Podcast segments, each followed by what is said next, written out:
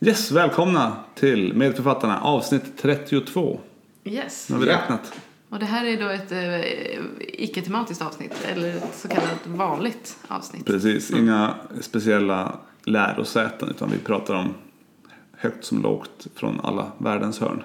Och nu har vi ju tre lärosäten kvar va? Mm, just det, vi har haft eh, uppifrån er Umeå, Uppsala, KKI. nej, Nej, vi har inte Nej, haft eh, KI. Göteborg, Lund har vi haft. Ja. Så det är Sahlgrenska. Örebro. Örebro, KI och Linköping kvar. Så att eh, alla tips om framstående forskning från de tre lärosätena tas tacksamt emot på medförfattarna Ja. på Instagram och Twitter. Men nu skiter vi i dem. Yes. Eh, och pratar om något helt annat. Om precis det vi vill. Ja. Något gammalt, något nytt och något udda från medicinska vetenskapen. Alltså jag får fortfarande frågan så här, varför heter ni medförfattare? Jag känner att jag kan inte riktigt så här förklara det. Nej. På något bra Vadå, sätt. vadå varför? Ja, vadå varför? Det är väl bara ett namn? Var det någon som frågar varför A- Alex och Sigge heter Alex och Sigge? Liksom, det är väl, man, he- man heter det man heter. Ja. Men om man inte Alla- heter sitt namn och har valt ett Okej, namn. men Medförfattarna. en varg söker sin podd. Ja, Varför heter den så? ja men precis. Ja. Det är ju... Man heter det man heter. Ja, Ja. mm, ett namn ska man Det är ha. ju, nej, det är självklart. Det är, Vi är ju med författarna. Det är, ja. Ja. Ja, jag Jag vet. tycker jag inte ska ifrågasättas. Nej, verkligen Nej. Det är ingen som vet det svaret. Ifrågasätt inte det på att med författarna. Skicka, precis. skicka, skicka gärna var som helst annars men ifrågasätt inte namnet. Nej, men nu kör vi. Någonting gammalt och viktigt. Yes.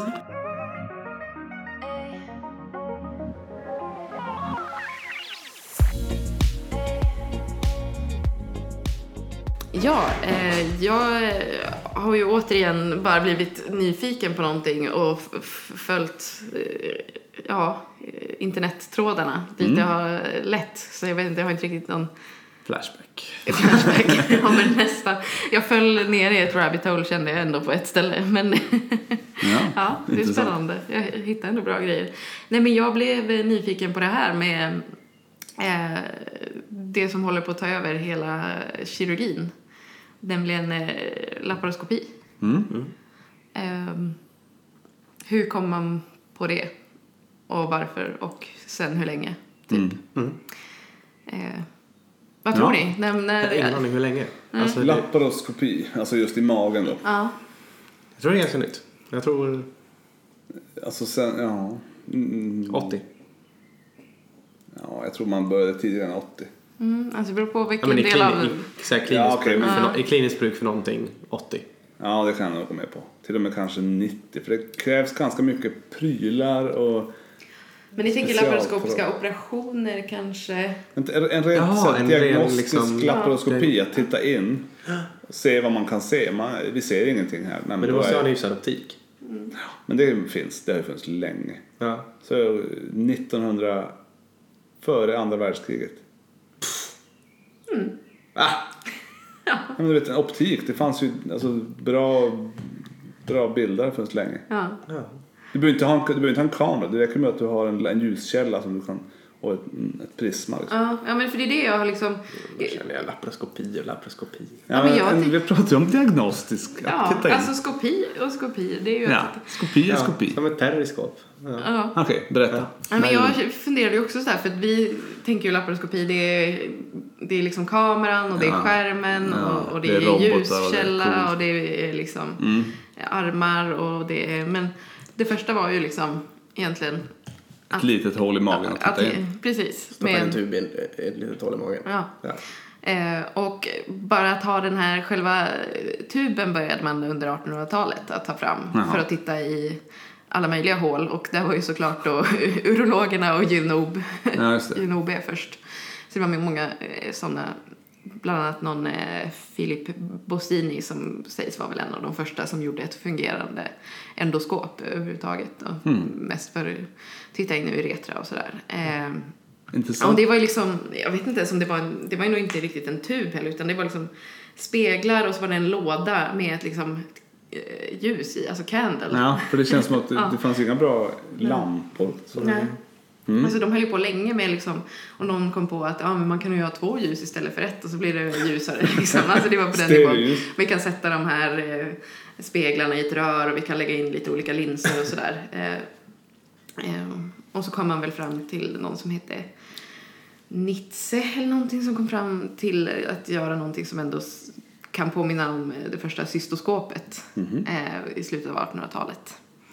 Eh, och sen så var det först en Georg Kelling som gjorde den första eh, laparoskopin på hundar. Eh, och han gjorde det för att testa en sak som sen blev en liksom lycklig sammanslagning. För det han ville göra det var att han försökte stoppa eh, eh, blödande ulkus eh, då som var tydligen ganska vanligt också för att om man hade tuberkulos i magen så kunde det lätt perforera och sådär.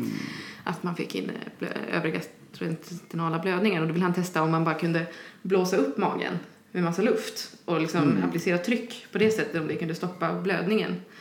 Eh, och sen blev han liksom nyfiken på men hur ser det ut där inne när man har blåst upp magen. och då tog han ett sånt motsvarande cystoskop och tittade in i magen. Mhm. Så det me- mest han ville göra var ju att utvärdera sin blåsa upp teknik och som man nu då använder så blåser man ju upp magen för att kunna använda Vad, laparoskopisk vet du Mm. vad han blåste upp med för gas då? jag tror det bara var vanlig Luft. luft, inte koldioxid Nej. som man använder nu. Och då han eh, identifierade han att eh, organen såg lite ganska bleka och eh, små ut när man hade blåst upp sådär. Eh, Men eh, sen var det... Han eh, hävdar ju också att han eh, gjorde det på människor men han publicerade aldrig något om det så nu är det en liten twist här igen då om vem som var först. För den som annars tillskrivs den första liksom, publicerade laparoskopin eh, var ju då en svensk. Nämligen Hans Christian Jacobeus som var, eh, han var internmedicinare på eh, Karolinska. Just det. Mm. Har inte han någon sal eller väg eller något uppkallat? Det tror jag, det har vi många i och för sig. Men, eh, En tunnel hade varit ganska bra. Just det. En tunnel hade varit ganska bra. ja, Med lite, med det var lite det. ljus längs vägen. Ja. Så han, eh, han tittade faktiskt både i mage och i thorax. Eh, Men eh, i mage gjorde han... eh, Han eh, gjorde inte det här med att eh, blåsa upp magen men istället så valde han att göra det här på eh, ascitespatienter.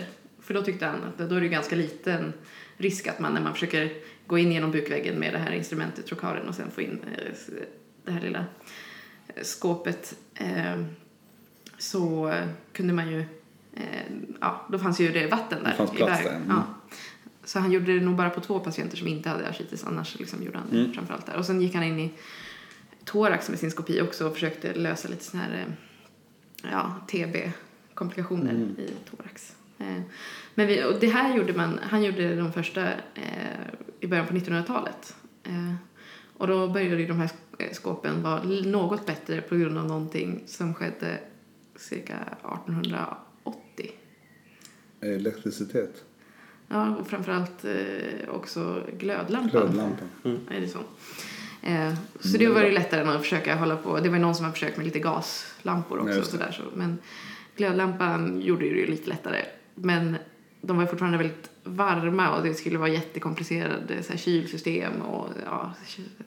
Man hade det inte lätt alltså. Bränna lite samtidigt. Just det. Ja, ja men eh, ungefär där kom ju de första lite så här, eh, liksom, åtgärderna också. Att man kom på att man kunde stoppa in någon liten eh, lödkolv eller en liten eh, s- tråd som man Ja. kunde hetta upp och försöka bränna på saker och sådär. Coolt. Men det här var ju framförallt diagnostiskt annars. Mm. Eh, och där stod det ganska still. Mm. Väldigt länge. Att det var, och om man tänker titta in också, vi så var det är skärmar och alltihopa. Mm. Men där stod man ju alltså böjd över och tittade ner liksom, i hålet på eh, Just det. skåpet. Liksom. Det kan ju förklara varför det är rätt svår, svårt att titta med hålla i en Mm. kamera eller vad man ska säga och sen försöka jobba med en hand i så fall max. Ja.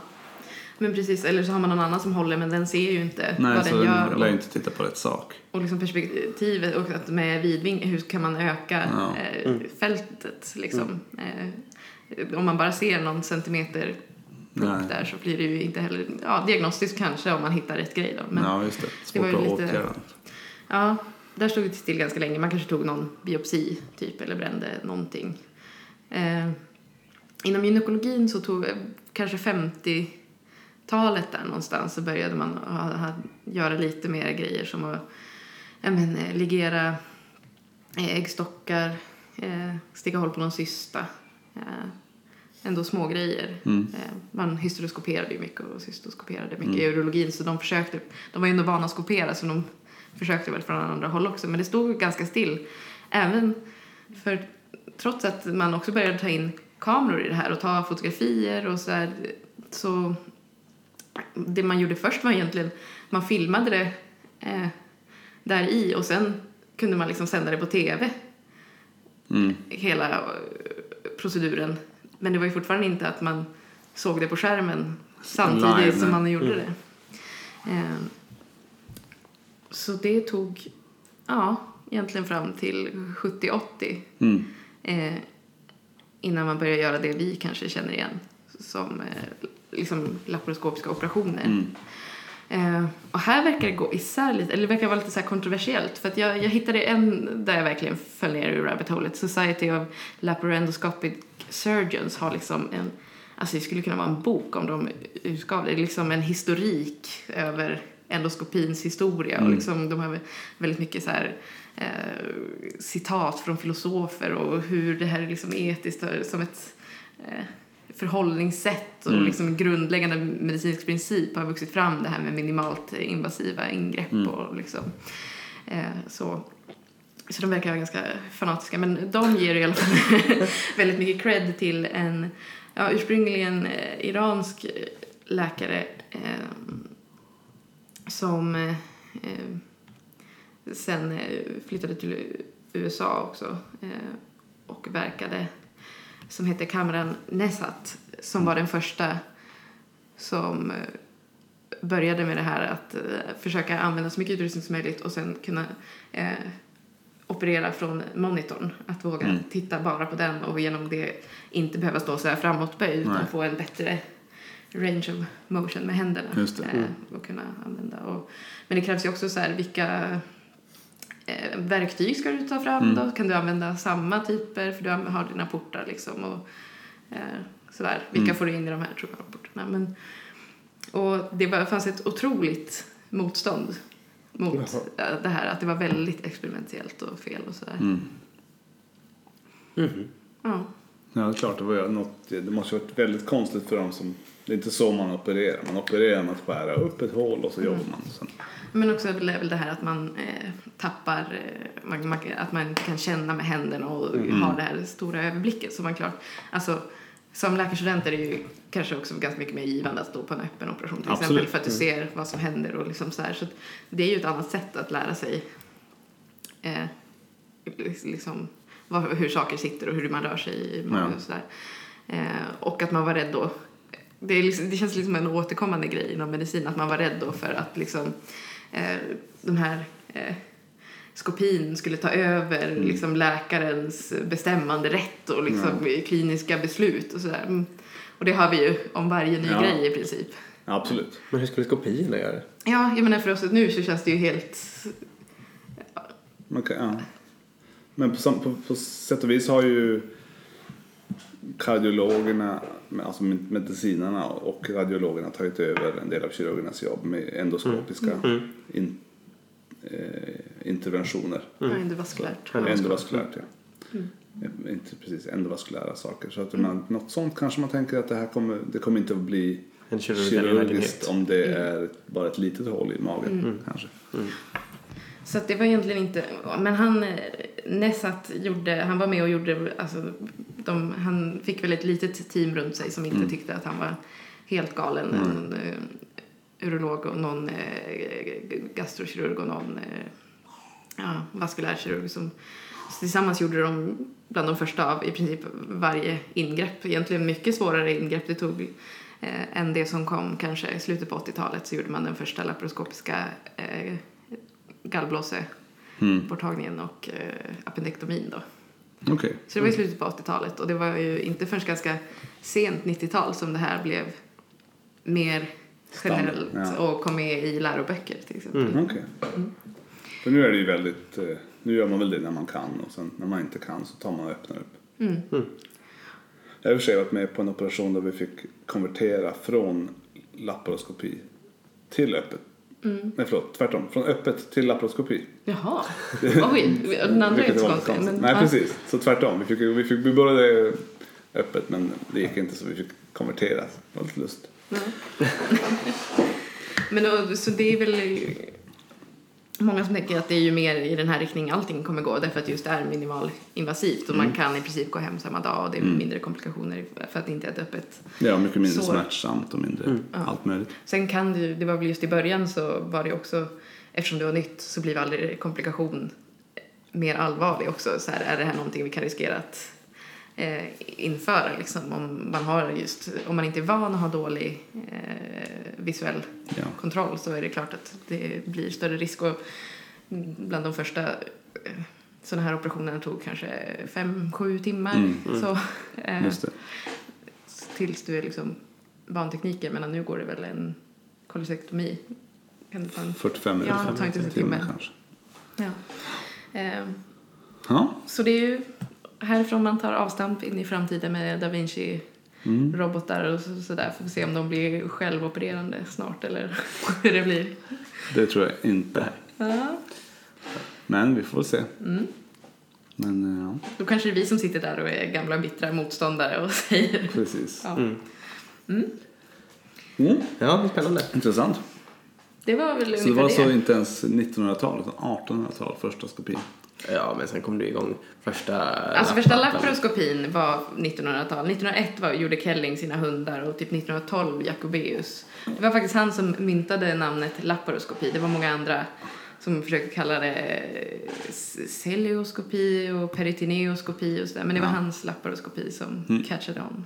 Ja, Jag vill ändå hävda att att du hade rätt. 80-talet. Ja. F- Första lappappen, första lapp kolostektomin. Precis. Hade det varit frågan hade du Man, haft man rätt. har, man, jag, jag, jag är ju av den skolan att man har ju inte ens laparoskoperat om man inte har tagit bort. Ja, men det är lite terminologi. Ja, ja, okej. Du har helt rätt. Om, du hade, om du hade, det hade varit frågan. ja. Bra. Tack för det. Ska vi gå vidare? ja, vi går vidare med någonting nytt. Yes.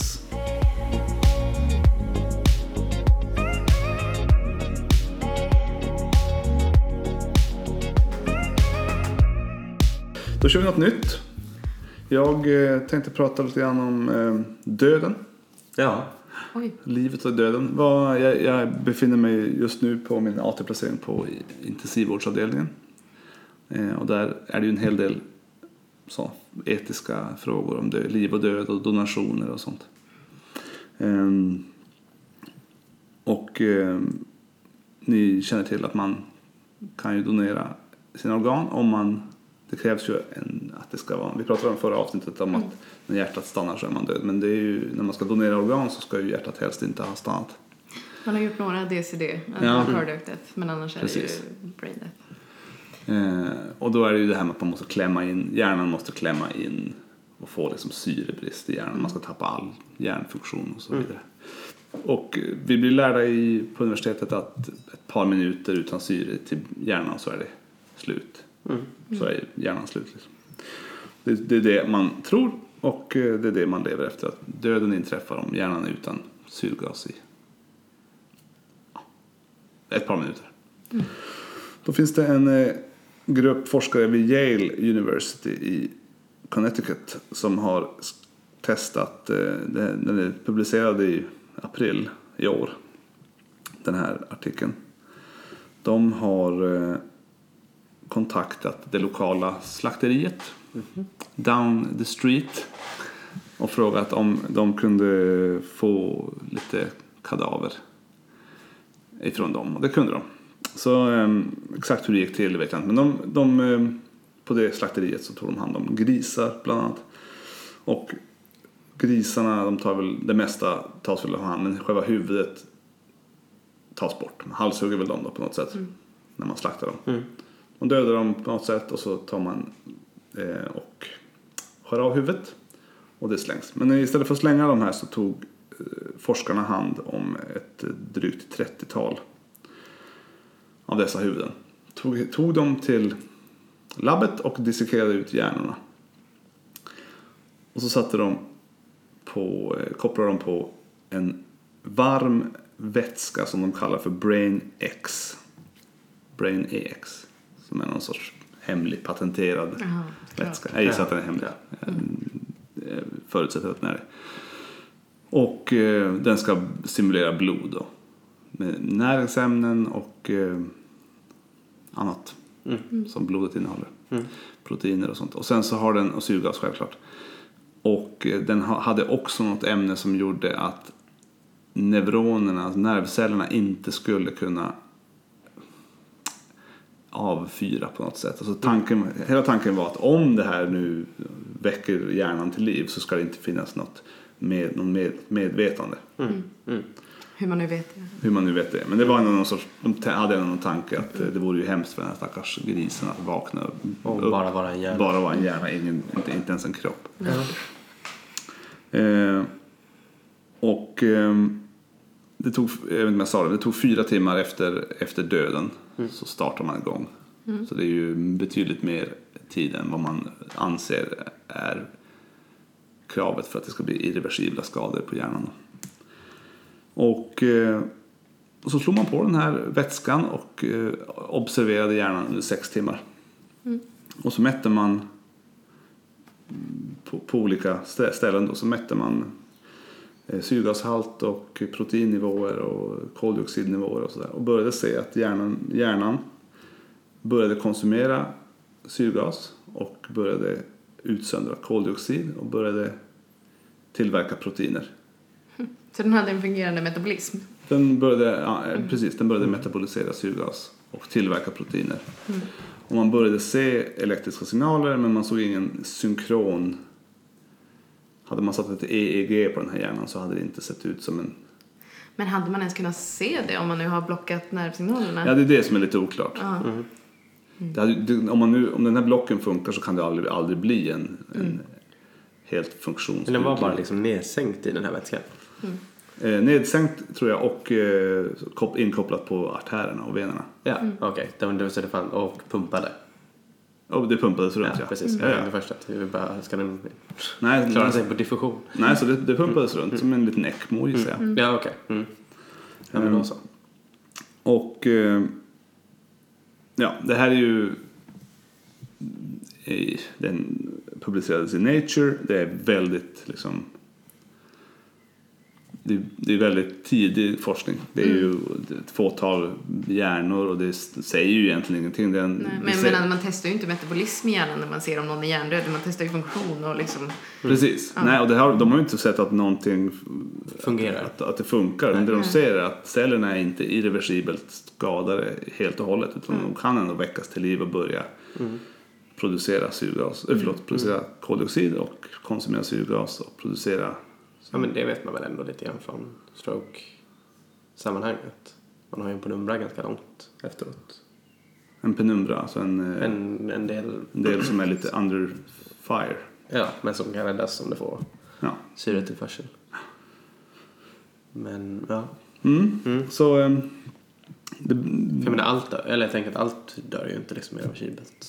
nej men efter fyra, en stroke efter fyra timmar kanske man, alltså en, en hjärna som inte, som man inte ens har haft en kropp på fyra timmar. Det, hade man nog, det trodde man nog inte skulle vara någonting kvar Nej. av. Men, men det, uppenbarligen finns det någonting kvar. Ja, men Och jag det- det... Ja, precis. och det är ju intressant, och vad, vad är det som är kvar? Det är ju där liksom, det ställer sig på sin Precis. spets. Liksom, vad är liv, vad är medvetande, vad är död? ja, För att, eh, jag menar, som en hjärndöd persons hjärna kanske inte är helt metabolt inaktiv, det är det väl inte, utan det är bara Nej. att den har slutat fylla sin funktion som det vi känner som hjärna. precis. Ja, då, då tappat medvetande. kranialnervsreflexer. Och, Alltså, Ja. men, eh, men man har ju inte trott att den man har ju trott att nervcellerna är helt Mm. irreversibelt skadade men det verkar ju som att de inte är det då. Så det f- väcker ju ändå lite funderingar för transplantationskirurger kanske. Vad, om det, här, det här är ju väldigt tidigt men om hundra Mm. Ja, år. de är inte så oroade än i alla fall, Nej. men om man skulle kunna på något sätt, ja. Det skulle, Man skulle kunna få en sån här teorin, funktion liksom. Ja, Eller då något. skulle det ju kunna leda till att det blir färre, ännu färre donationsfall. Ja, nu, jag menar som sagt, vi har väl ändå, nu ska vi se om jag kommer ihåg det här, ja. men säg runt 15-20% registrerade i donationsregistret, 80% är positiva till donation och ändå är det liksom, det är 200 donationer per år i Sverige. Mm. Det är så väldigt många saker som måste klaffa. Så att, eh, men det är ju ändå, ja, Men som Nej, bara- så jag tror inte eller- att det här kommer leda till att det blir någon stor förändring i, fram- i närtid. Men Mm. det är ändå intressant att... eh, Ja, men undrar ju lite grann alltså på, de, på de olika delarna av den här hjärnan. Ja. Var liksom metab- fanns metabolismen överallt? Fanns det liksom i de djupa delarna av hjärnan där man kanske har mindre blodförsörjning försörjning, men som ändå är Ja. Bara väldigt en, funktion, funktionsbärande liksom om hela talamus dör. Precis. Eh, Alltså, ja.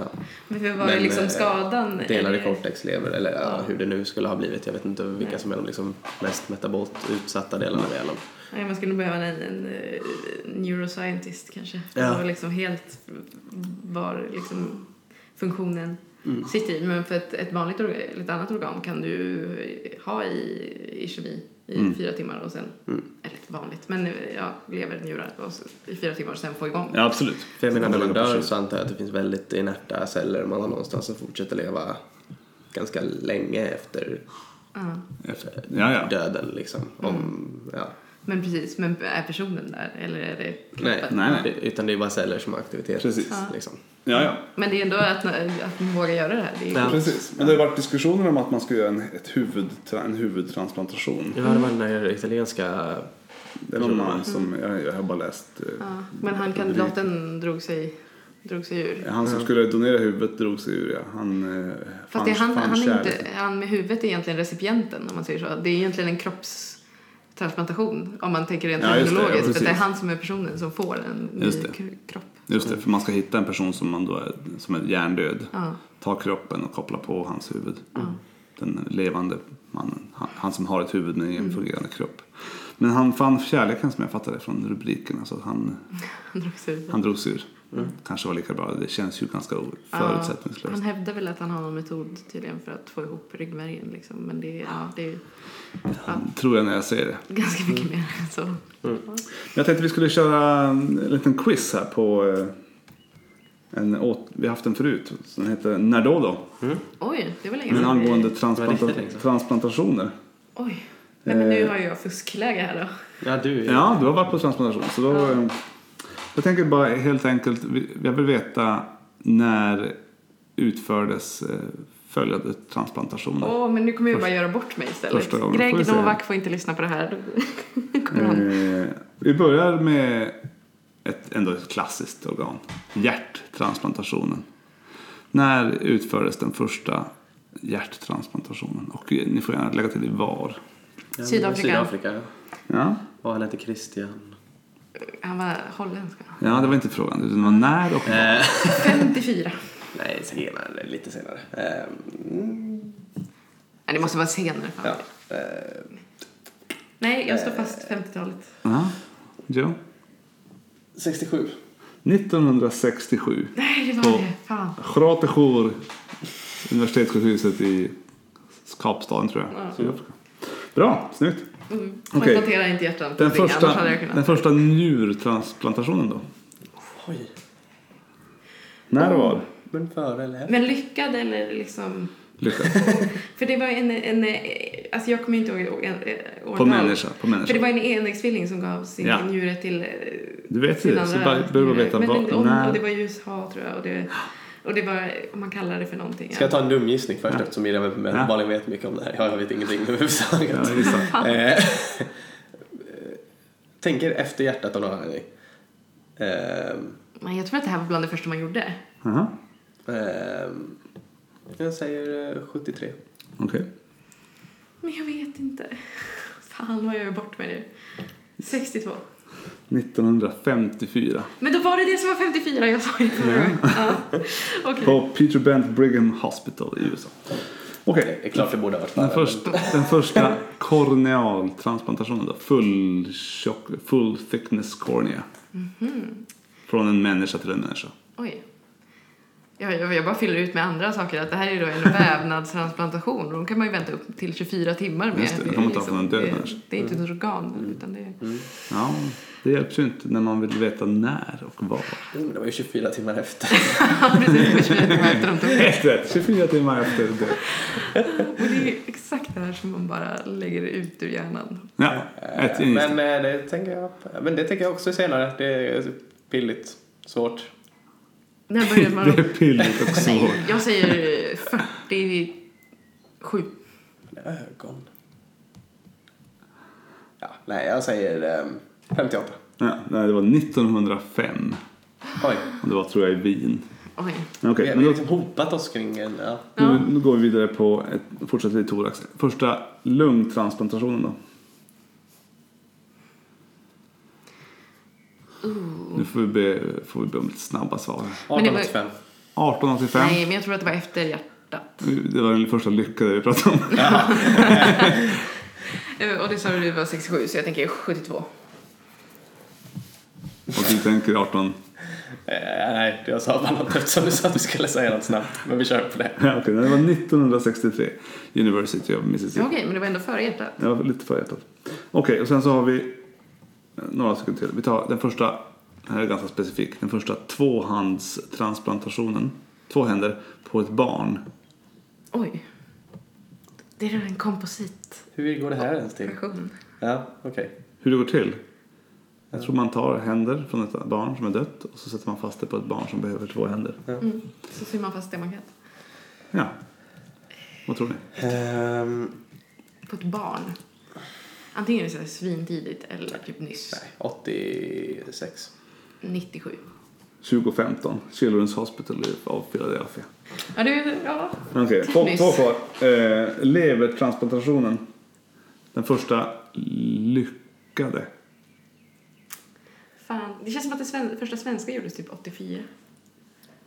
Eh, det är mycket möjligt, men det här var inte i... Nej. 73. Ja, okej, det kanske var fel. Pff, 78. samma år som eh, första hjärttransplantationen, 67. Och den första Samma patient. kom, kombinerade hjärt och lung, eh, förlåt, hjärt och lever Hjärt och lever. i samma seans. Oj, eh, 2003. Nej. Nej, 70. 84.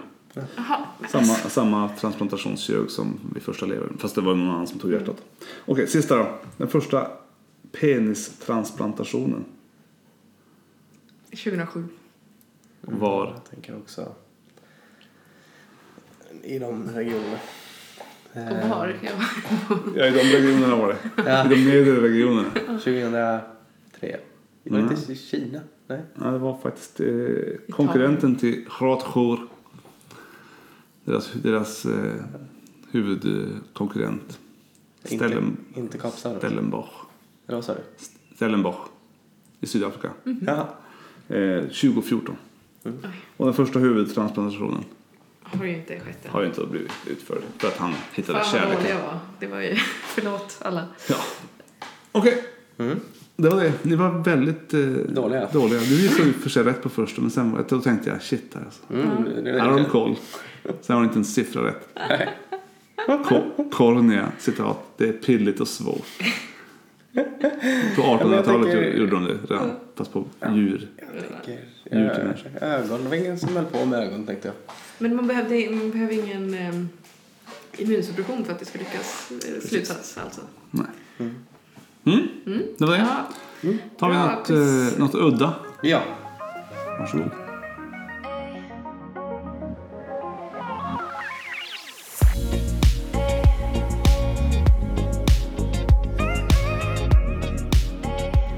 ja. du låter massa nu. Mm. Ja, precis. Jag håller på att röra på mig. Jag, Han rör ju på sig. ja, fidgeting. Ja.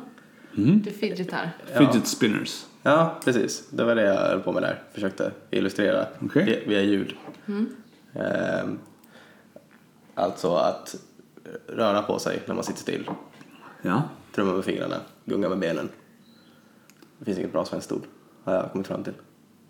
Nej, men lite rastlöst eh, Ja, Psykomotoriskt fid- orolig. fiddlande. ja precis. Eh, det tänkte jag prata om. Okej? Ehm, gör ni det? Ja, det tror jag lite grann. Ibland. Inte jättemycket kanske, men ja. Jag tror jag gör det ganska mycket. Mhm. Mm, Det tror jag också. Ehm, jag ska prata om en studie som heter Sitting Time, Fidgeting and All Cause Mortality in the UK Women's Cohort Study från 2016 eh, i American Journal of Preventive Medicine Och där man tittar då på just det här med fidgeting, att röra på sig som vissa människor ju gör, tar sig i, mm, ja, över nacken eller ja, Pyssla på. jag vet inte vad folk gör. Nej, men att Riktigt. man har lite tics liksom. Ja, Myror i fast- prallan. Ja, men, man, man, sitter, man sitter still men man rör ju på sig. Man, eh, Nej, men det gör väl alla människor. Man, ja, men, folk sitter ju ändå i varierande grad still. ja. Ja. Mm.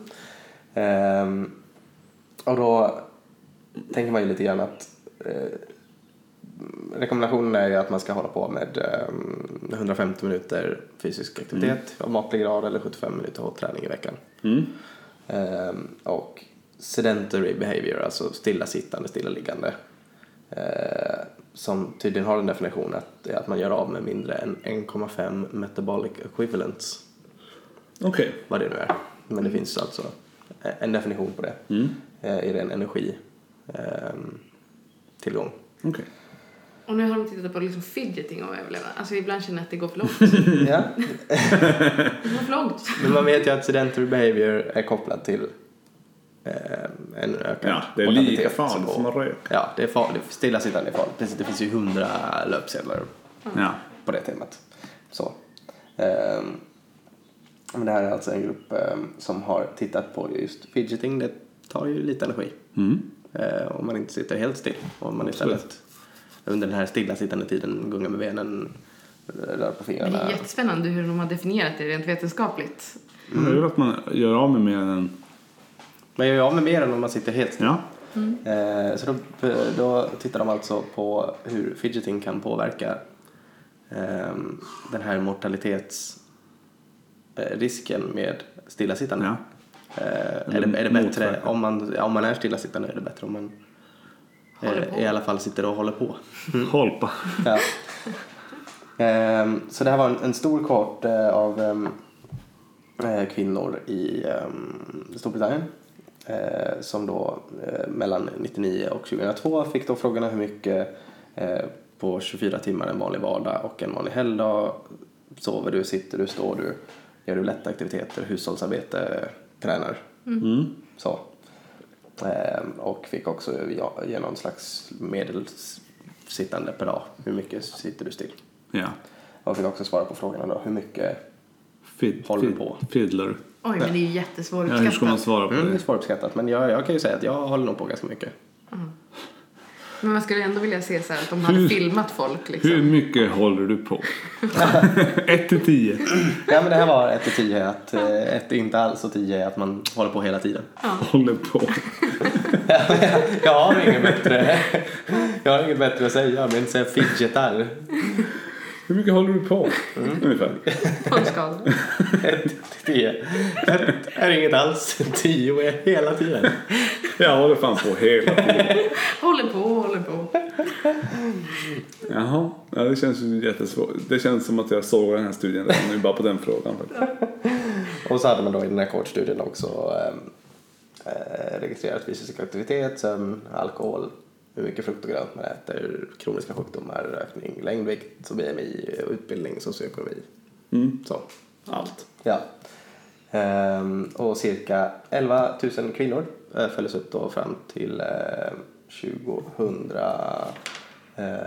2013. Mm. Ehm, medel 12 års uppföljning. Ehm, och eh, lite, de som satt mest var de som var stillasittande mest. Mm. Om man bara tittar på dem. Vilka, vilka var mest stillasittande var yngre eh, och höll på mindre. Så mindre fidgeting. Ehm, ja, och, och var ofta rökare, mer alkohol, mindre frukt och grönt, tränade mindre, sov längre. De yngre. Eh, ja, de var lite yngre också, de som satt Jaha, okej. mest. De som Jaha. var allra Jaha, mest jag trodde det var stillasittande. de yngre som gjorde allt detta. Nej, jag utan här var de som var allra mest stillasittande. Jag förstår. Hörde ihop med, med Ja, så resten. sitter man stilla mycket så håller man också på mindre.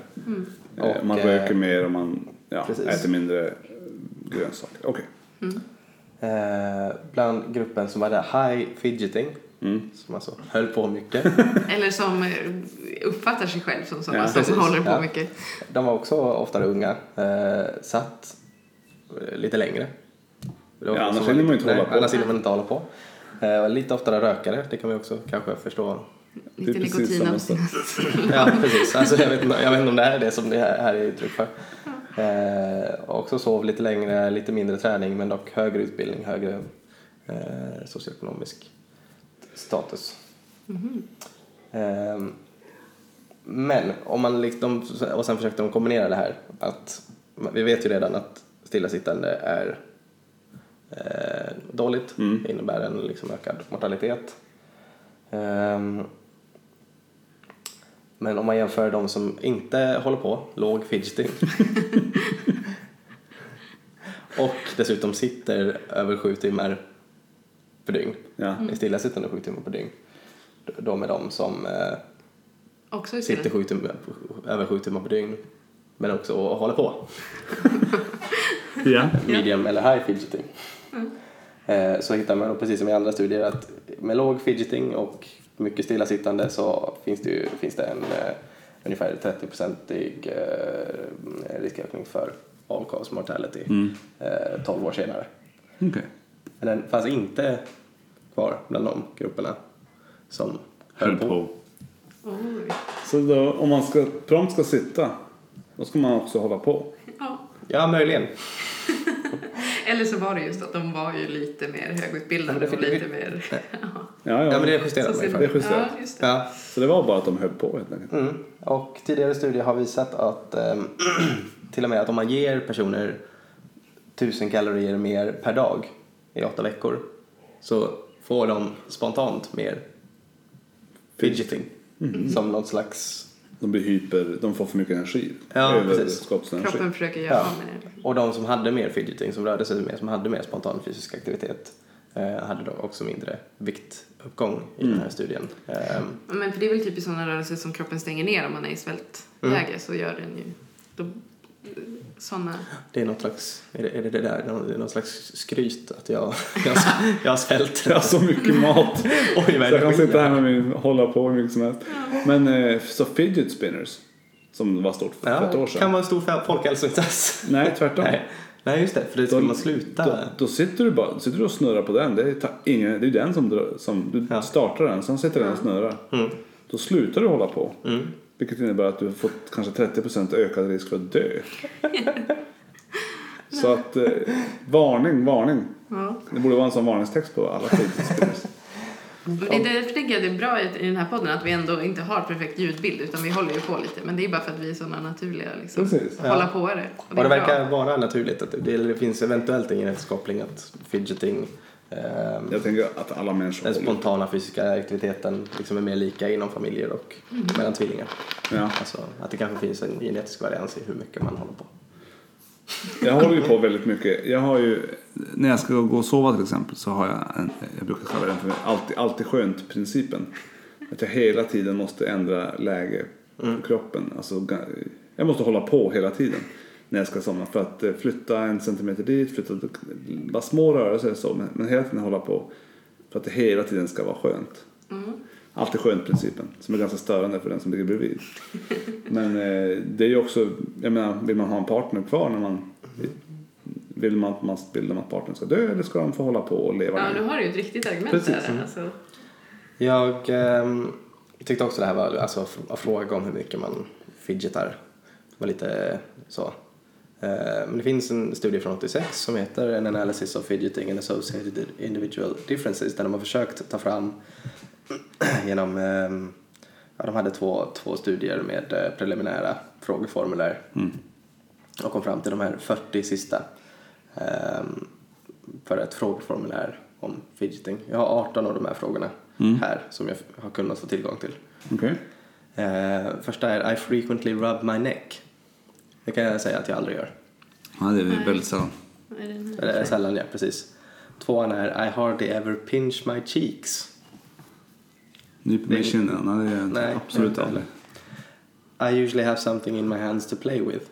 Den känner jag är mer, Ja. Ja, Ja, den kan jag nog lite vara grann. lite Inte så här. mycket. eller den känner jag ganska mycket. Eh, I hardly ever close my eyes tight and then open them. Det är bara när jag är jättetrött typ. Mm. Nej, det gör jag nog inte på en dag. Nej. Och clucking and smacking noises with my mouth. Nej. Nej. Nej. Scrunch my shoulders, det gör jag ganska mycket. Att man Ja, håller det på så är, men här. det är ju mer skämt. Axlarna är men jag tror lite inte jag osköna. gör det så ofta. Nej. Nej. Nej, Den här tycker jag är rolig. I often bend paper cups or aluminium cans after I drink their contents. Ja. Bänd. Ja. Men eller jag, gör, ju- alltså, ta jag sönder kan dem. sitta med, om man har ett papper kvar av någonting, Ja. så kan jag sitta och riva i det och vika det väldigt mycket. Och jag kan inte ha en tom balare som jag inte förstör inom fem minuter. Bita sönder en pappersmugg om man har haft det, eller Ja. en plastmugg. Ja. Jag, åt, jag är mer miljövänlig. Jag återanvänder dem. Ja, just det. Ja, men jag blir så besviken varje gång att när jag upptäcker att jag har tagit sönder den. Nu kan jag inte panta den. Jag är ju... Det är Ja. riktigt illa. Ja, med flera. Med flera. Ja. Nej, jag är, jag är nog inte så mycket för... Lace my fingers together kände jag också stort. Räknas det som att hålla på också? Ja, men eh, lite så här tänker jag. Man rör händerna lite fram och tillbaka.